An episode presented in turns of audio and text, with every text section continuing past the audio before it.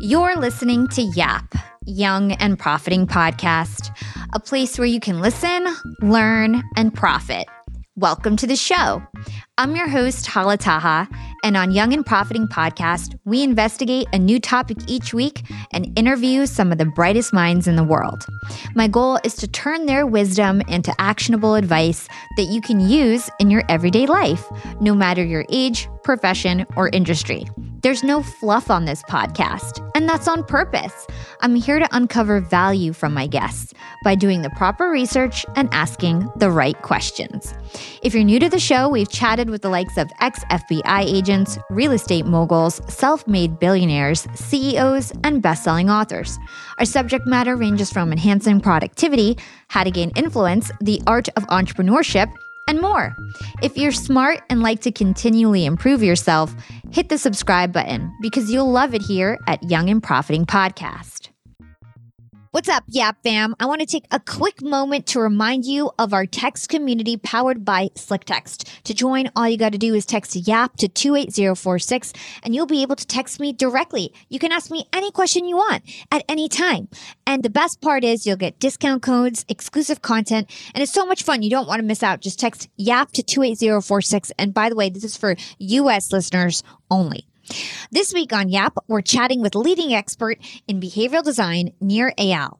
This YAP classic is from episode number 34, which was recorded way back in 2019, but it's still super relevant. And if you're a regular YAP listener, Nir might be familiar because he's been on the show three times. I did a one-on-one Clubhouse Live with him, and I did one with Nir Eyal and Ethan Kross on focus and productivity in August of 2021, and that was an amazing episode. And if you're not familiar with Nir, he's a leading expert in behavioral design and the Wall Street Journal bestselling author of Hooked, as well as Indistractable. Nir has taught at the Stanford Graduate School of Business and Hasso-Plattner Institute of Design, and he's sold two technology companies since 2003. His writing appears in the Harvard Business Review, The Atlantic, TechCrunch, and Psychology Today. Look, young and profiters, if you want to talk about habit forming or limiting distractions, Nir is the guy. He spent years working in the video gaming and advertising industries, and so he understands how to motivate and manipulate human behavior at a super high level. And so I'm super excited to share this conversation with you. And the best part is we shorten the original interview so that you can listen, learn, and profit faster. In this episode, we yap about why habits are good for business and we go deep into Nir's four step hook model to build habit forming products. We also chat about why Nir believes that indistractability is the ultimate secret weapon and the strategies to become indistractable and lead a more productive life. If you want to master your habits and become indistractable, keep on listening. Let's get right into it. So, from my understanding, you really invented this field. You're the father of behavioral design. Can you provide more context into what this exactly is? Yeah, well, I don't know if I can say I'm the father of behavioral design, but I appreciate I appreciate we decided that you're the father of behavioral design. okay. After researching, I've been dubbed. Yeah, there's a lot of people who have influenced the field, and so I appreciate that. But yeah, there's a lot of folks in the book that I credit their research as well. I think what I've done is to take a lot of you know very old consumer psychology research that's you know 50 60 70 years old and applied it to a new field because what we've seen is now possible through these devices that we carry around with us every day in our pockets is that technology has become so persuasive in the same time that has become so pervasive. And so that means that, you know, this formula has resulted in the opportunity to change people's behavior and to change our own behavior. And so behavioral design is really understanding how to shape our behavior through our technology. Mm-hmm. How can technology facilitate behavior? Now, I wrote Hooked for two reasons. I wrote Hooked, number one, because I wanted to help entrepreneurs. I've been a two time entrepreneur.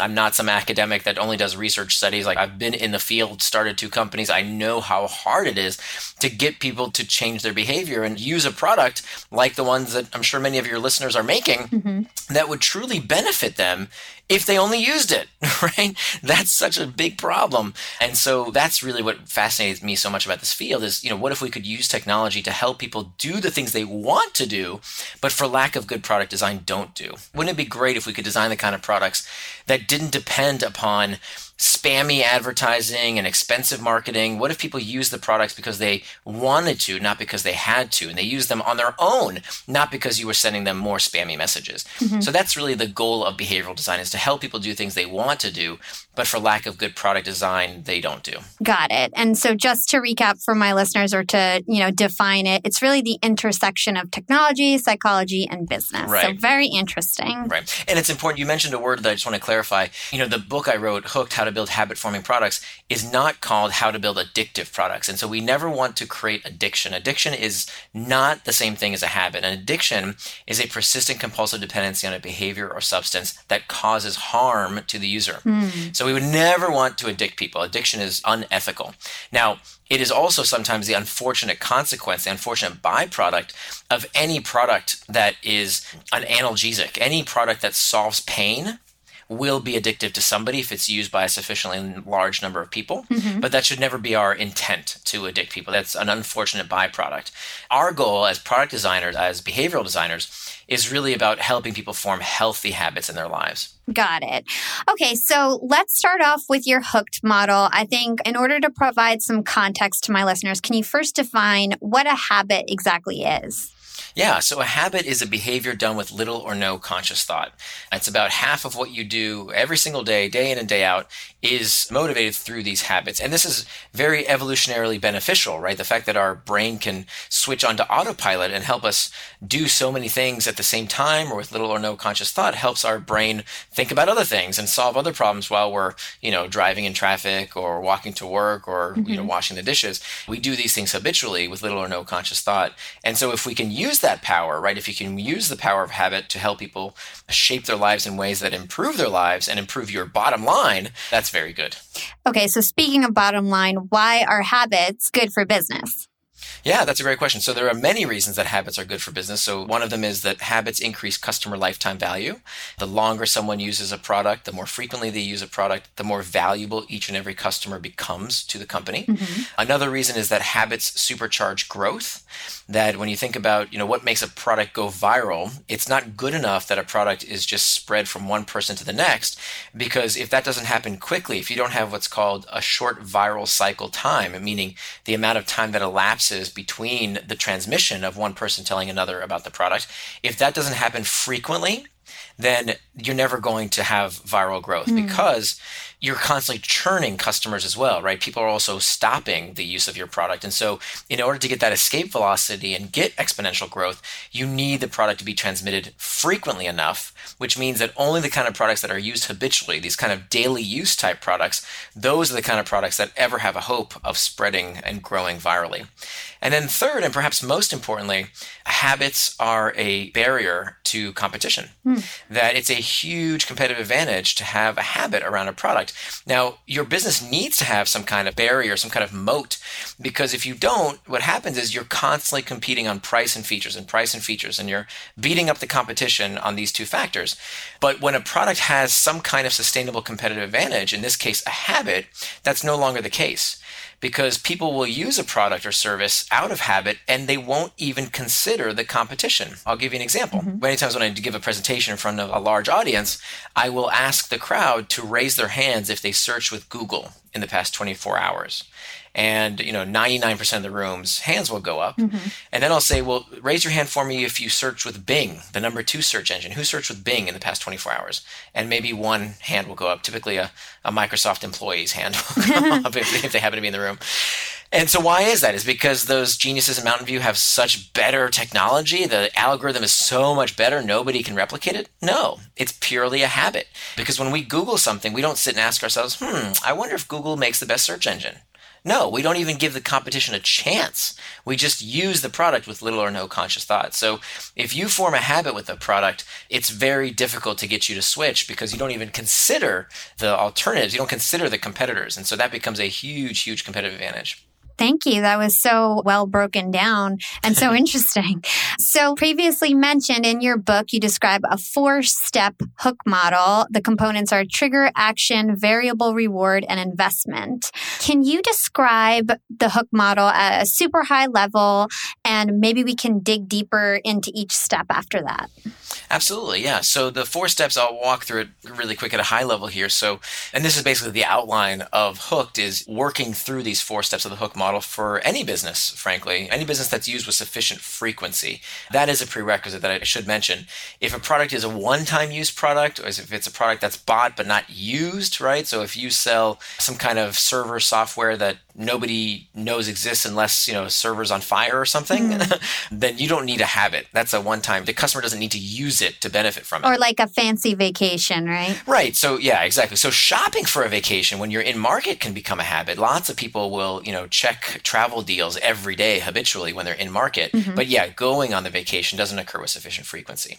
So assuming you have a product that is used with sufficient frequency now by the way we can also talk about what do you do if your product is not used with sufficient frequency? What do you do then well, you can bolt on habit forming experiences. You can bolt on a content consumption habit, mm. right? You can bolt on a community habit into a product that is not used with sufficient frequency. But we can get more into that later on.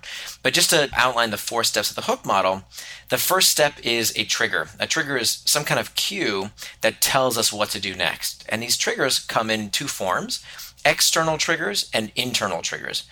External triggers are things in our environment that tell us what to do next. Mm-hmm. The pings, the dings, the rings, anything in your environment that tells you what to do. The next type of trigger is called an internal trigger. An internal trigger is where the information is stored as a memory or an association inside the user's head. And this typically takes the form of an uncomfortable emotional state. So, all human behavior is motivated by the desire to escape discomfort. All human behavior we used to think that it's about pleasure and pain. It's actually not. It's just pain all the way down. That all behavior, whether it's using your product, whether it's getting a snack, whether it's putting on a coat, whatever it might be, is motivated by the desire to escape discomfort. It's called the homeostatic response.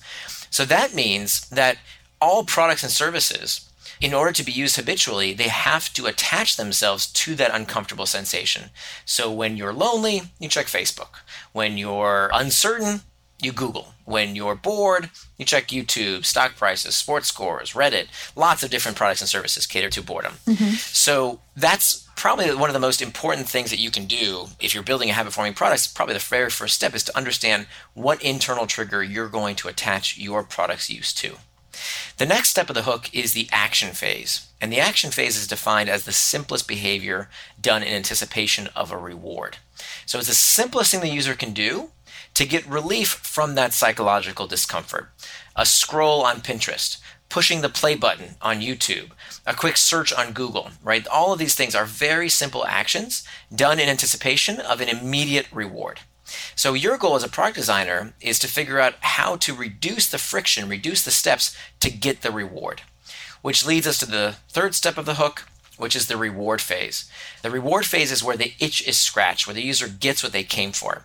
And not only is this a reward where we give the user what they came for, the reward tends to take the form of a variable reward. So some type of mystery, some type of uncertainty, some type of variability keeps us checking, keeps us engaged, keeps us wanting more.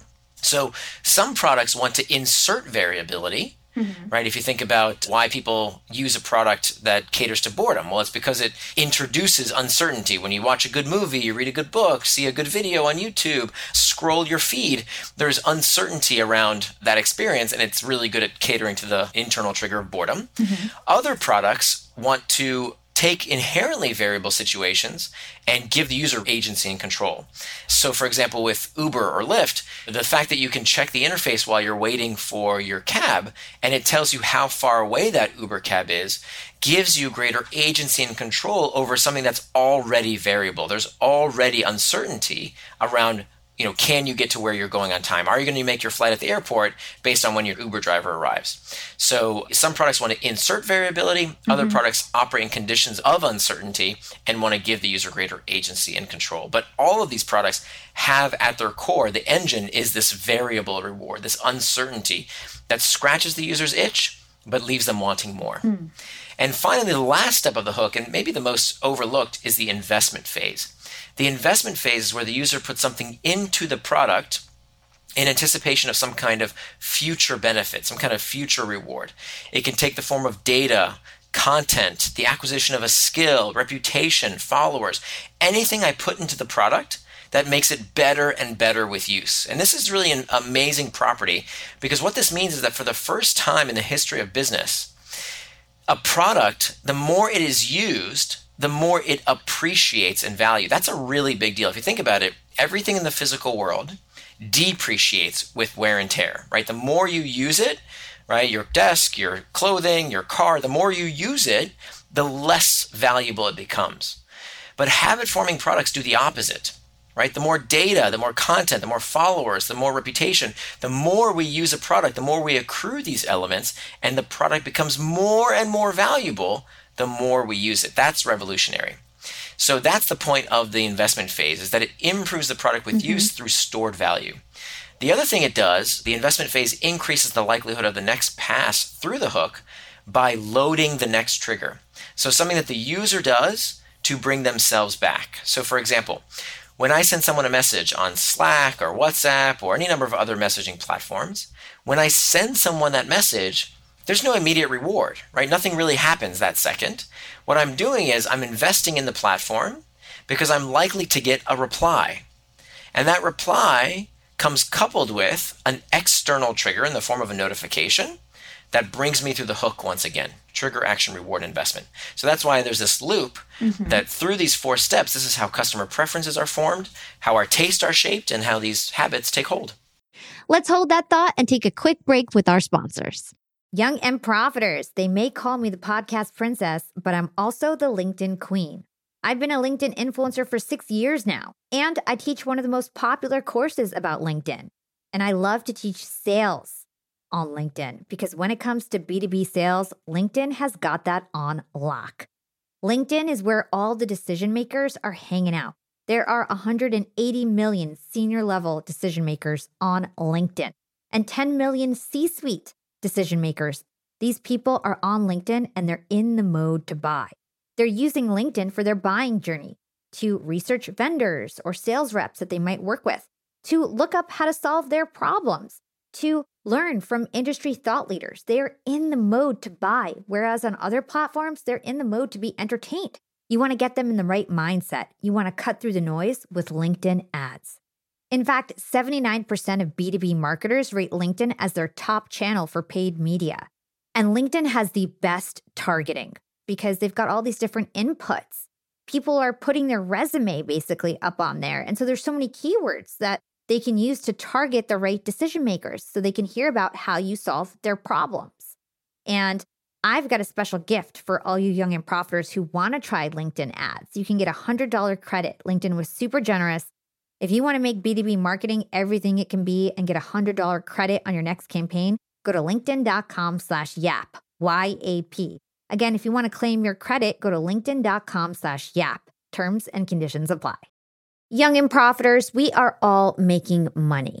But is your money hustling for you? Meaning, are you investing? Putting your savings in the bank is just doing you a total disservice. You got to beat inflation.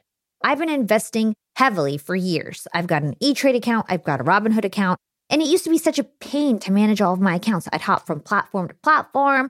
I'd always forget my Fidelity password, and then I have to reset my password. I knew that needed to change because I need to keep track of all my stuff. Everything got better once I started using Yahoo Finance, the sponsor of today's episode. You can securely link up all of your investment accounts in Yahoo Finance for one unified view of your wealth. They've got stock analyst ratings, they have independent research. I can customize charts and choose what metrics I want to display for all my stocks so I can make the best decisions. I can even dig into financial statements and balance sheets of the companies that I'm curious about. Whether you're a seasoned investor or looking for that extra guidance, Yahoo Finance gives you all the tools and data you need in one place. For comprehensive financial news and analysis, visit the brand behind every great investor, yahoofinance.com, the number one financial destination, yahoofinance.com. That's yahoofinance.com. Young and Profiters. As you may know, I launched my LinkedIn Secrets Masterclass a little bit over a year ago. It was my first course. And so far, I've generated well over $500,000.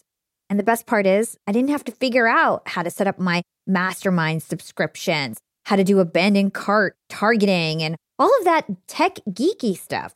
I just left that all to Shopify. Shopify is the global commerce platform that helps you sell at every stage of your business. And if you're in that I need to sell more with less stage, Shopify Magic is your AI superpowered sidekick ready to whip up captivating content that converts. And it doesn't matter if you're selling digital products or vegan cosmetics. Shopify helps you sell anything, anywhere, from their all in one e commerce platform to their in person POS system. Stop those online window shoppers in their tracks and turn them into loyal customers with the internet's best converting checkout. I'm talking 36% better on average compared to the other options out there. It's no wonder Shopify powers 10% of all e commerce in the US, including huge global brands like Allbirds and Thrive Cosmetics. It took me a day to set up my Shopify store. I set up chat, took two minutes, and I was done. One month from thinking of the idea to implementation, a year later, I've made half a million dollars on the idea. That's what it takes in 2024 just a good idea. And then utilizing a platform like Shopify that can help you make it a reality. There is no excuse these days. If you've got a good business idea and you think you'll be a good entrepreneur, you don't have to wait any longer. You don't have to be super techy. And you never have to worry about figuring it out on your own. Shopify's award winning help is there to support your success every step of the way. Sign up for a $1 per month trial period at shopify.com slash profiting. That's all lowercase. Go to shopify.com slash profiting now to grow your business no matter what stage you're in. Shopify.com slash profiting. Awesome. So how is this hook model different than traditional feedback loops or habit loops, such as the model that was popularized by the book Power of Habit by Charles Duhigg? Yeah, so the biggest difference is that the traditional three part habit loop is really about behavioral habits in our day to day lives. But there's a great deal of difference between a habit loop that's applied to your life versus one that's applied to your user's life. So the hooked model is really made for product design. It's not about personal behavior change, it's for product designers. And so there's a lot of aspects that you have to consider in terms of how would you design a habit for someone else as opposed to for yourself. For example, considering people's internal triggers. And that's nowhere in Charles's book. By the way, you know, Charles is a journalist. Both he and I have to get credit to the academics who actually did this research. Mm-hmm. So, you know, neither of us came up with these steps. We're reporting and popularizing the hard work of many, many academics. Mm-hmm. Um, so external triggers, you know, how do you send a notification, for example, that will be acted upon? Well, there's some real insights there about how do you appropriately send a notification to make sure it's acted upon and it feels like it's magic versus something that feels like spam. Mm-hmm. And so that takes an understanding of the internal triggers in order to send the external triggers the minute the user feels their pain point, their itch, their internal trigger. When it comes to the action phase, you know, the insights around making the action as easy as possible, designing your user interface in a way that saves the user as much friction and effort as possible will increase the likelihood of them doing the behavior. Variable rewards are nowhere in anybody else's habit loop, but of course, when we see products that we use every day, like Facebook, Twitter, Instagram, WhatsApp, Slack, they're full of these slot machine like variable rewards. I mean, mm-hmm. every single one of them has this element of mystery, variability, this Skinnerian mechanic of bringing us back through operant conditioning. And then finally, the investment phase, also that doesn't appear in anybody else's habit model. That is this idea of putting something into the product to make it better and better with use. You know, this is where big data, artificial intelligence, machine learning really becomes very valuable for this exact reason. Because for the first time, products of all sorts can get better with use, right? Even companies that were traditionally not thought of as tech companies today are. Every company is a tech company today. Because if you're collecting user information, if you're customizing the experience, which you should be, everybody should be doing this. If you're customizing the experience in some way, then you are using this piece of the hook model to improve the product with use. Got it. And so, in addition to internal and external triggers, I know you also talk about paid and earned triggers. Could you just break that down for our listeners? Sure. So there's many different types of external triggers. Remember, external triggers are these things that tell us what to do next, some piece of information that prompts the next action. And so when you think about earned triggers versus paid triggers, an earned trigger is something that you yourself own. So if you have earned the customer's trust, in a way that they want to hear from you in the future. For example, if you make an app that reminds people to exercise or meditate or save money or learn a new language, and the user welcomes that notification, that ping, that ding, that ring that tells them what to do next, well, you have earned that right right? And so you essentially own that trigger in the customer's mind. Now, as opposed to a paid trigger, if you buy the notification from somebody else, right? If you have to go through Facebook or Google or an advertiser platform to send an external trigger, well, you're basically renting that user's attention. You don't own the user's attention. You haven't earned the right to message them. You're basically renting it from someone else. Now, that's not necessarily a bad thing. Mm-hmm. It just happens to be really great when you don't have to pay someone else to access your customer. So the idea is that we want to take those paid triggers and quickly convert them into no longer requiring us to send these external triggers by creating our own habit, by creating a product that people want to use on their own without needing these notifications, certainly not the ones that we have to buy from someone else. Mm-hmm. And in regards to the action step, why is it important to make sure that the product is really easy to use? Right. So, one principle that we've known for decades now, it's called Lewin's equation, is that behavior is a function of a person in their environment.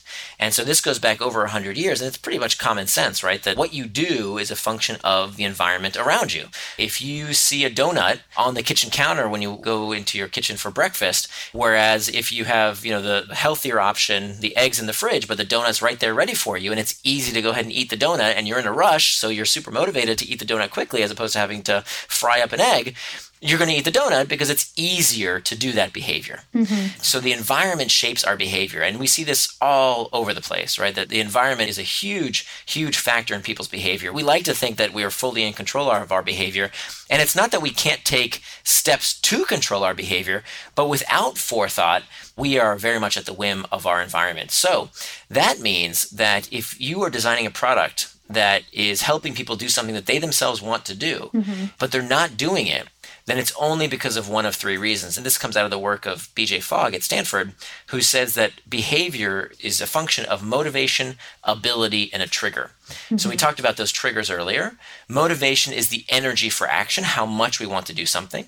And ability is how easy it is to do that behavior, right? The capacity to do that behavior. Because the easier something is to do, the more likely we are to do it.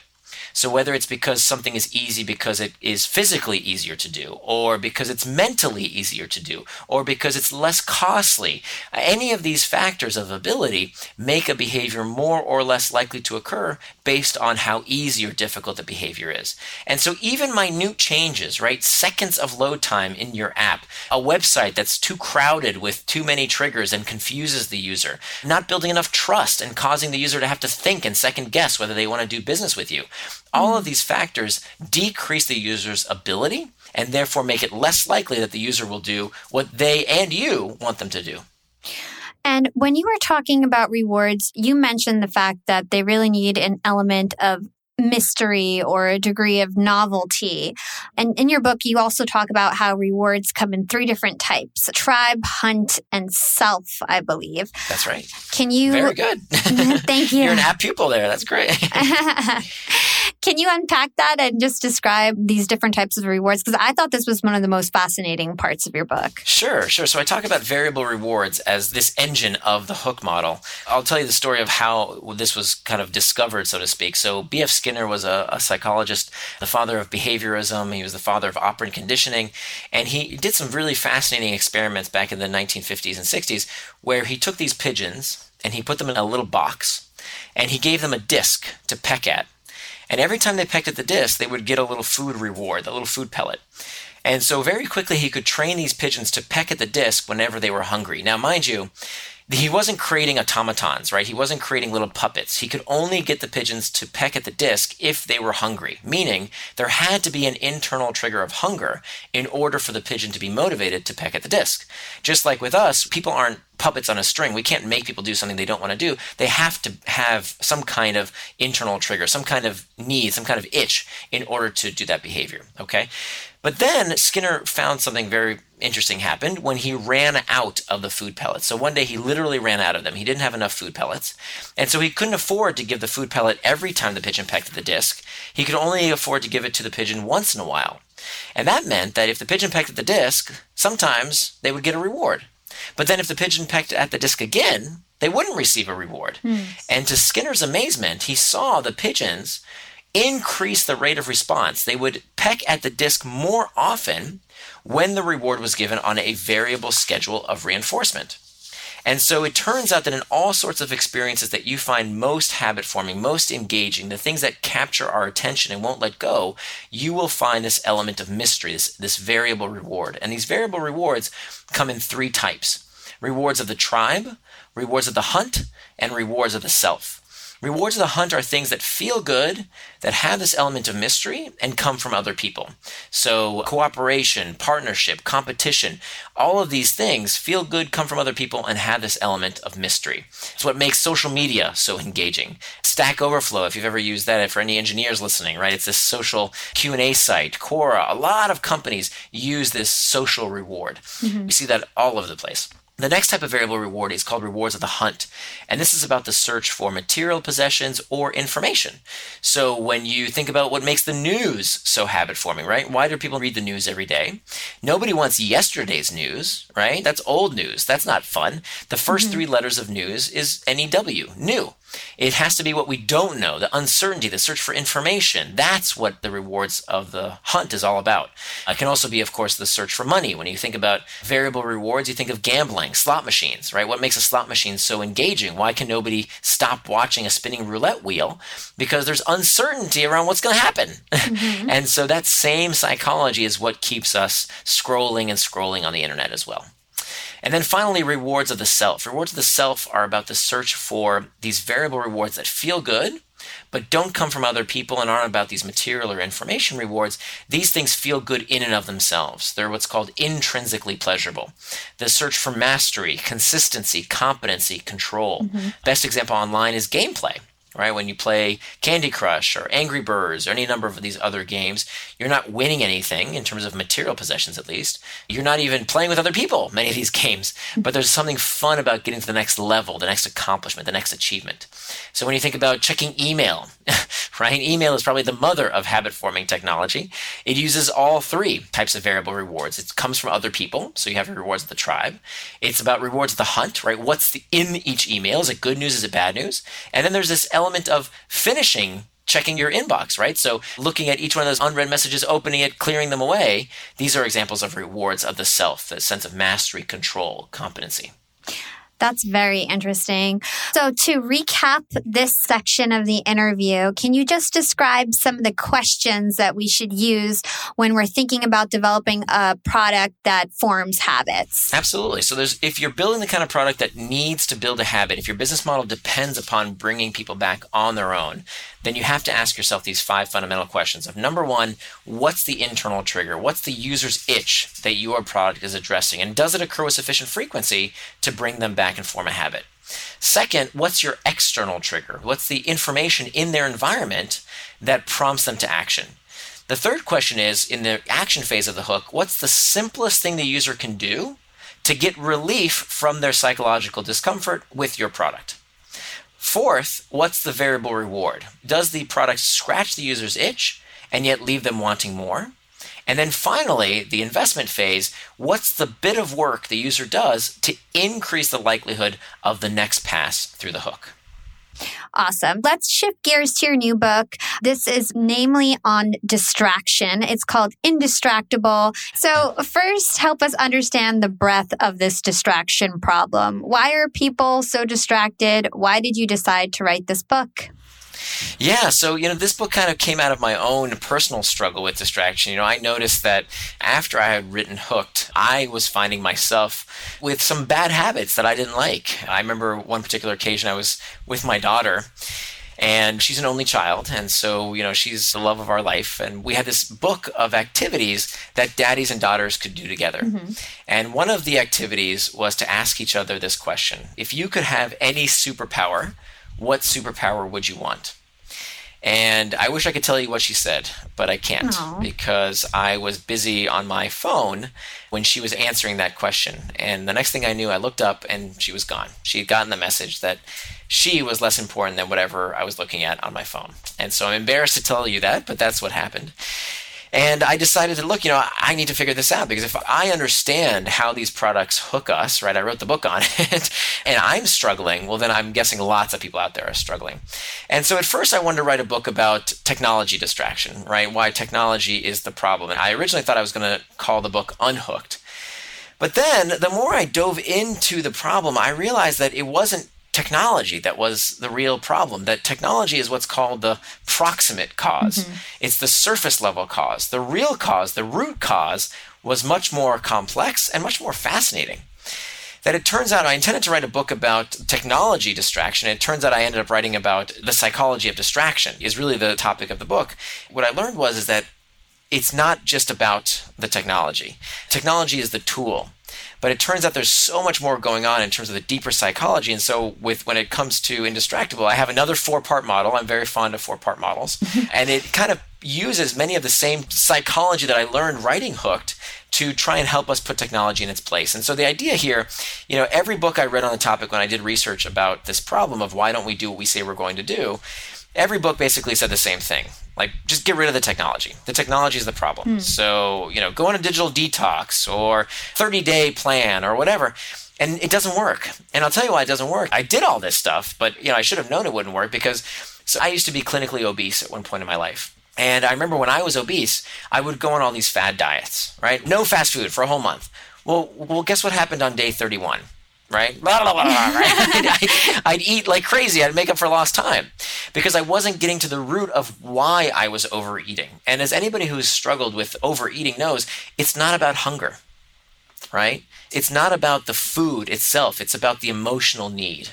And it's an icky, sticky truth we don't like to talk about. We like to blame the tech companies for addicting us.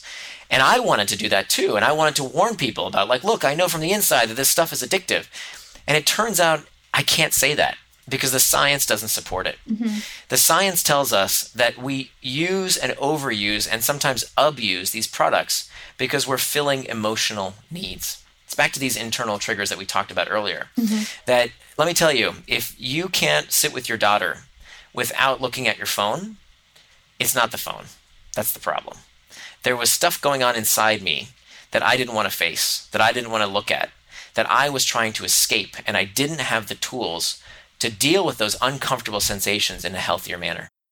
We'll be right back after a quick break from our sponsors. Young and Profiters. Yap Media is growing so fast. I have 10 open roles just this month. In the past, it would take me so long to find hires. I have to go on all these different job sites. I have to create my own skills assessments. That's why I let Indeed do a lot of this heavy lifting for me. Indeed is the powerful hiring platform where I can attract, interview, and hire all in one place. Indeed has things like skills assessments, where when we have specific roles, we can find an assessment that matches that role and we can make sure they have the skills that we need.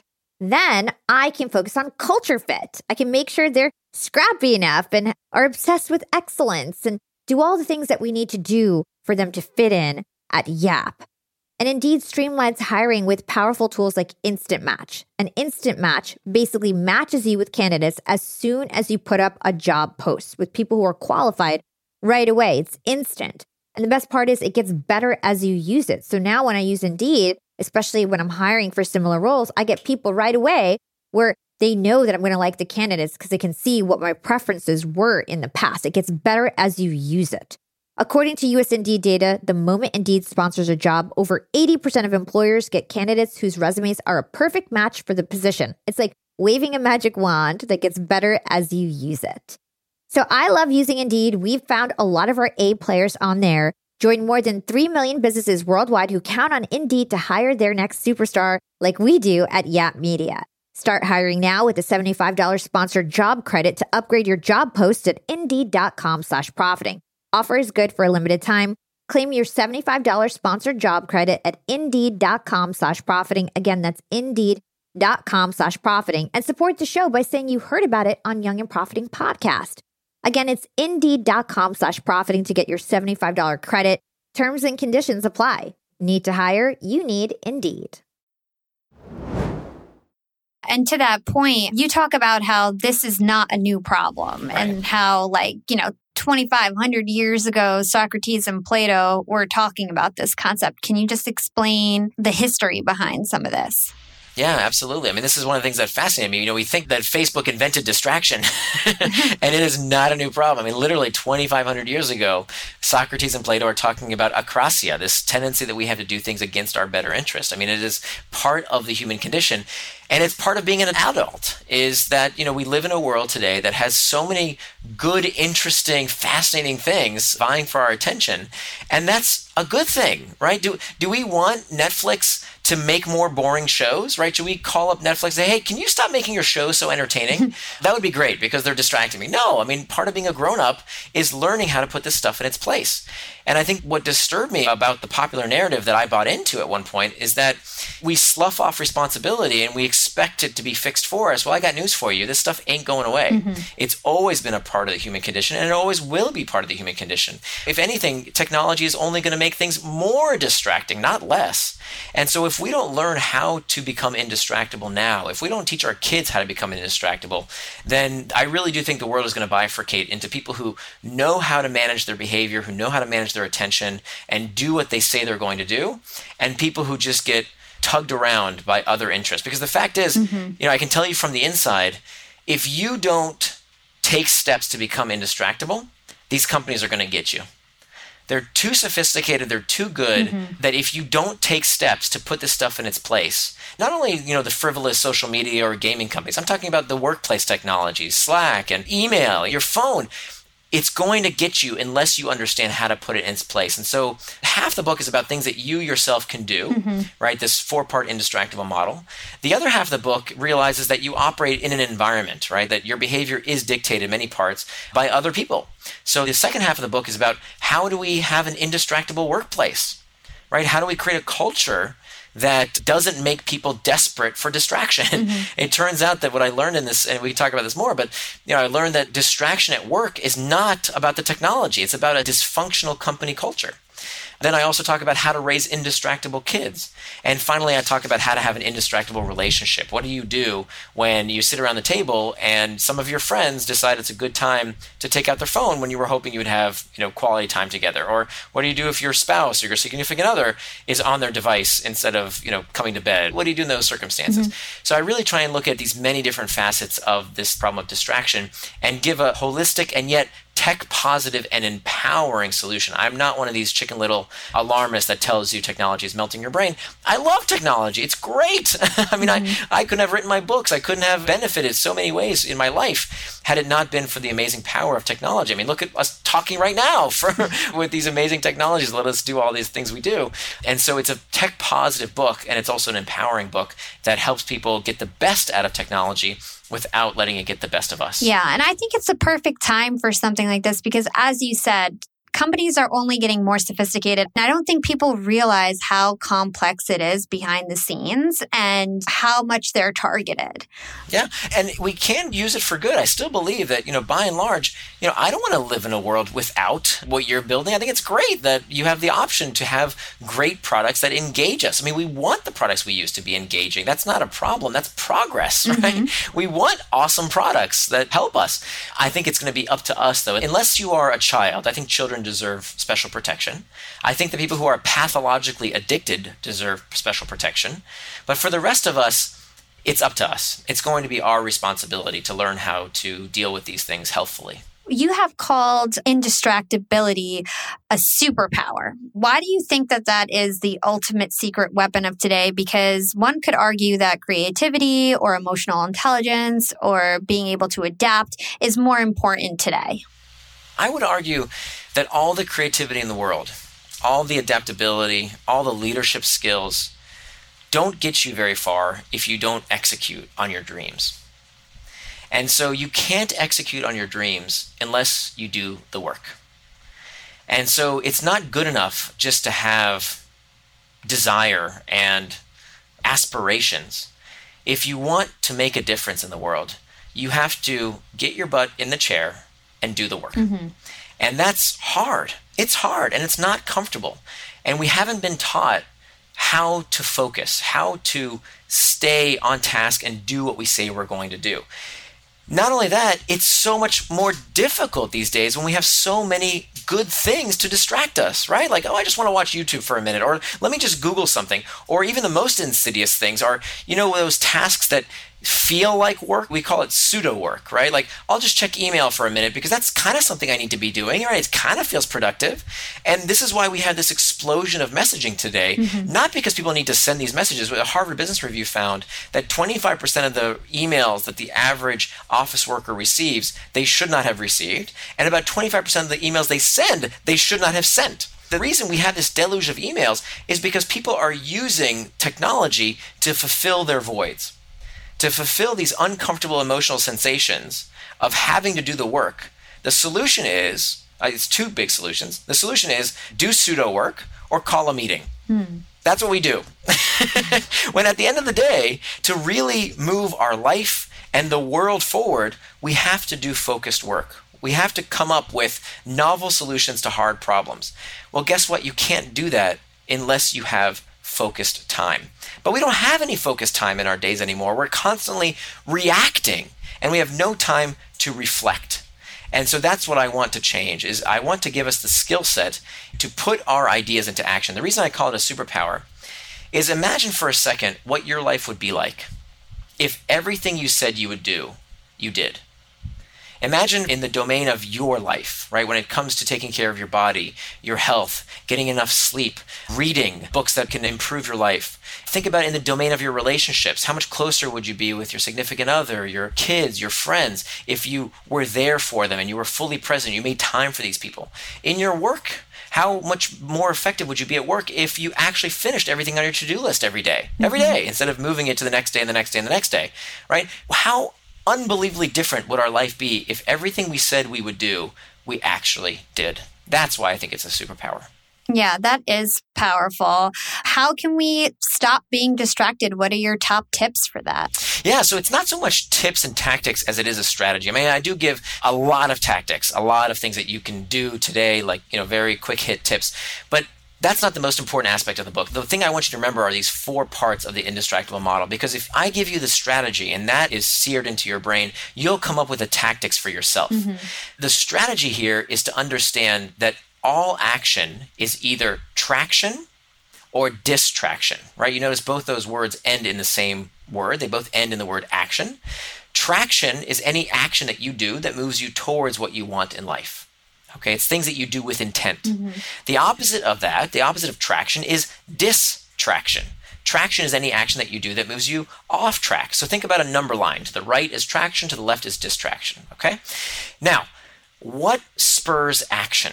What makes us do something that is either traction or distraction? Think about two arrows pointing towards the center of that number line.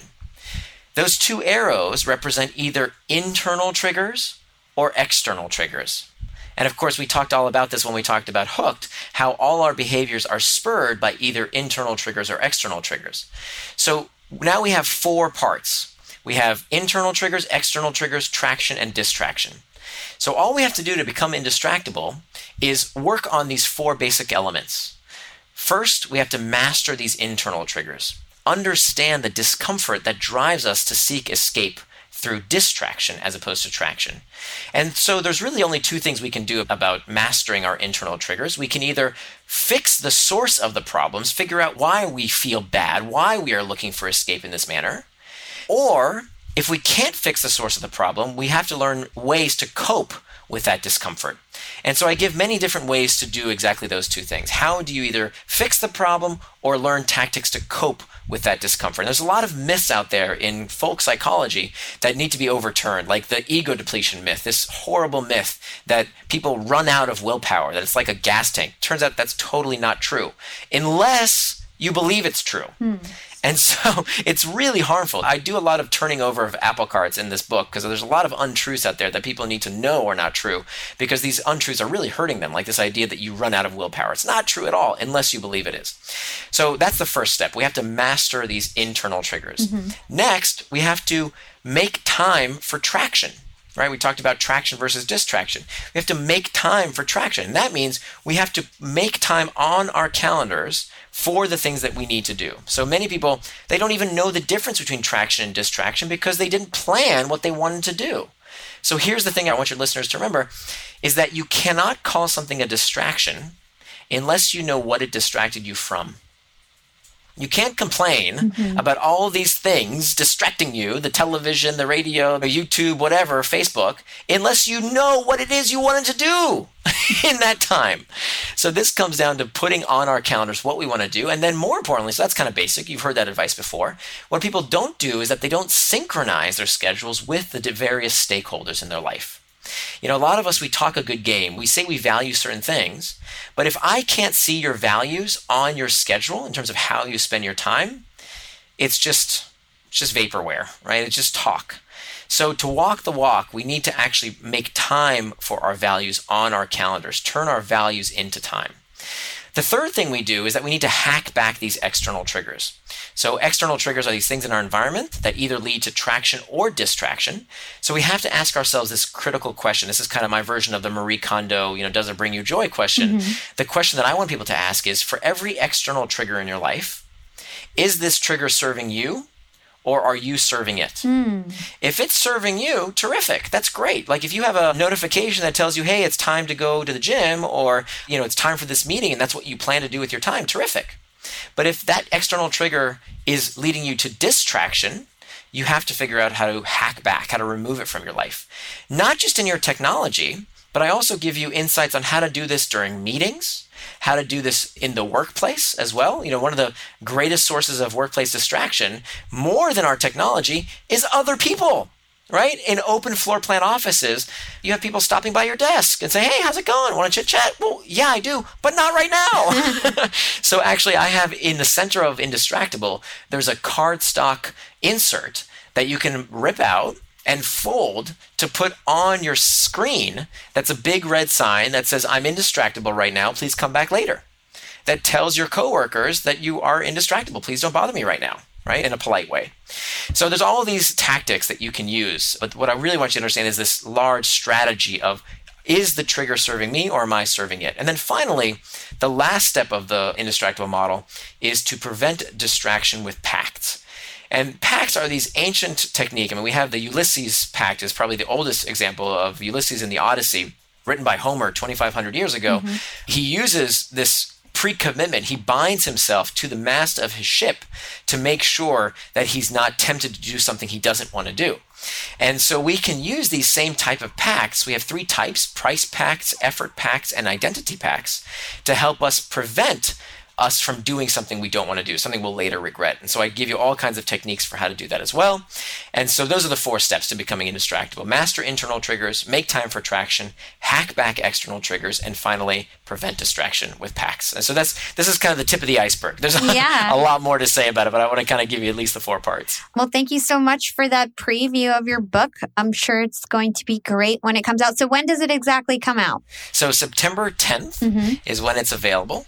And if you're hearing this before September 10th, 2019, then you can actually get on my website. If you go to indistractable.com, I managed to negotiate this with my publisher. If you live in North America, so US and Canada, you can actually get the entire higher text of Indistractable in a PDF if you pre order it. If you pre order it today, you won't get the physical book until September 10th. But you will get a PDF emailed to you immediately if you pre order by entering your order number into indistractable.com. You also get all kinds of other goodies like a distraction tracker, a schedule maker, a workbook, a video mini course, all kinds of other goodies. My list of recommended tools and resources as well. So lots and lots of stuff at indistractable.com. Fabulous. And where can our listeners go to find out more about you and everything that you do? Yeah, thank you. So my website is called nirandfar.com, and near is spelled like my first name. So it's N I R and far.com. My first book is Hooked How to Build Habit Forming Products. And for the second book, you can go to indistractable.com.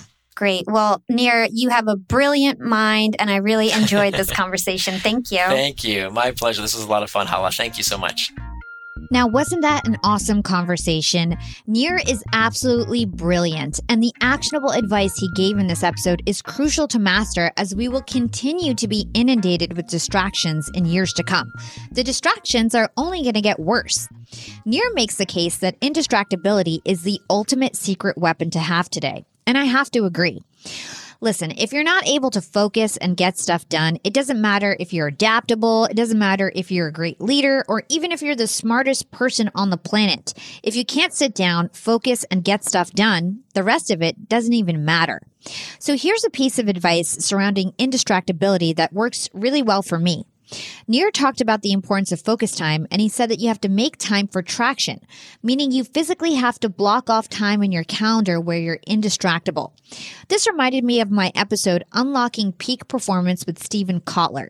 In that episode, he taught me that the sweet spot to get into a flow state is 90 to 120 minutes of uninterrupted concentration.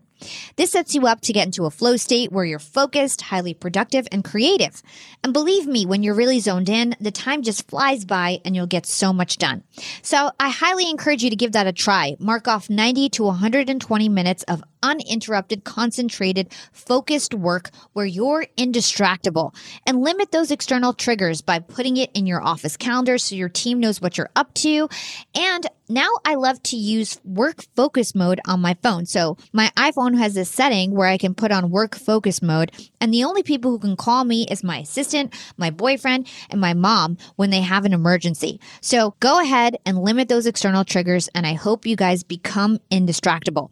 And if you're looking for more content with Nir, go back into the archives. We have several episodes with him and check out our clubhouse episodes with him. They are amazing. We have one specifically on habit forming. We also have one on productivity with Ethan Kross and Nir as well.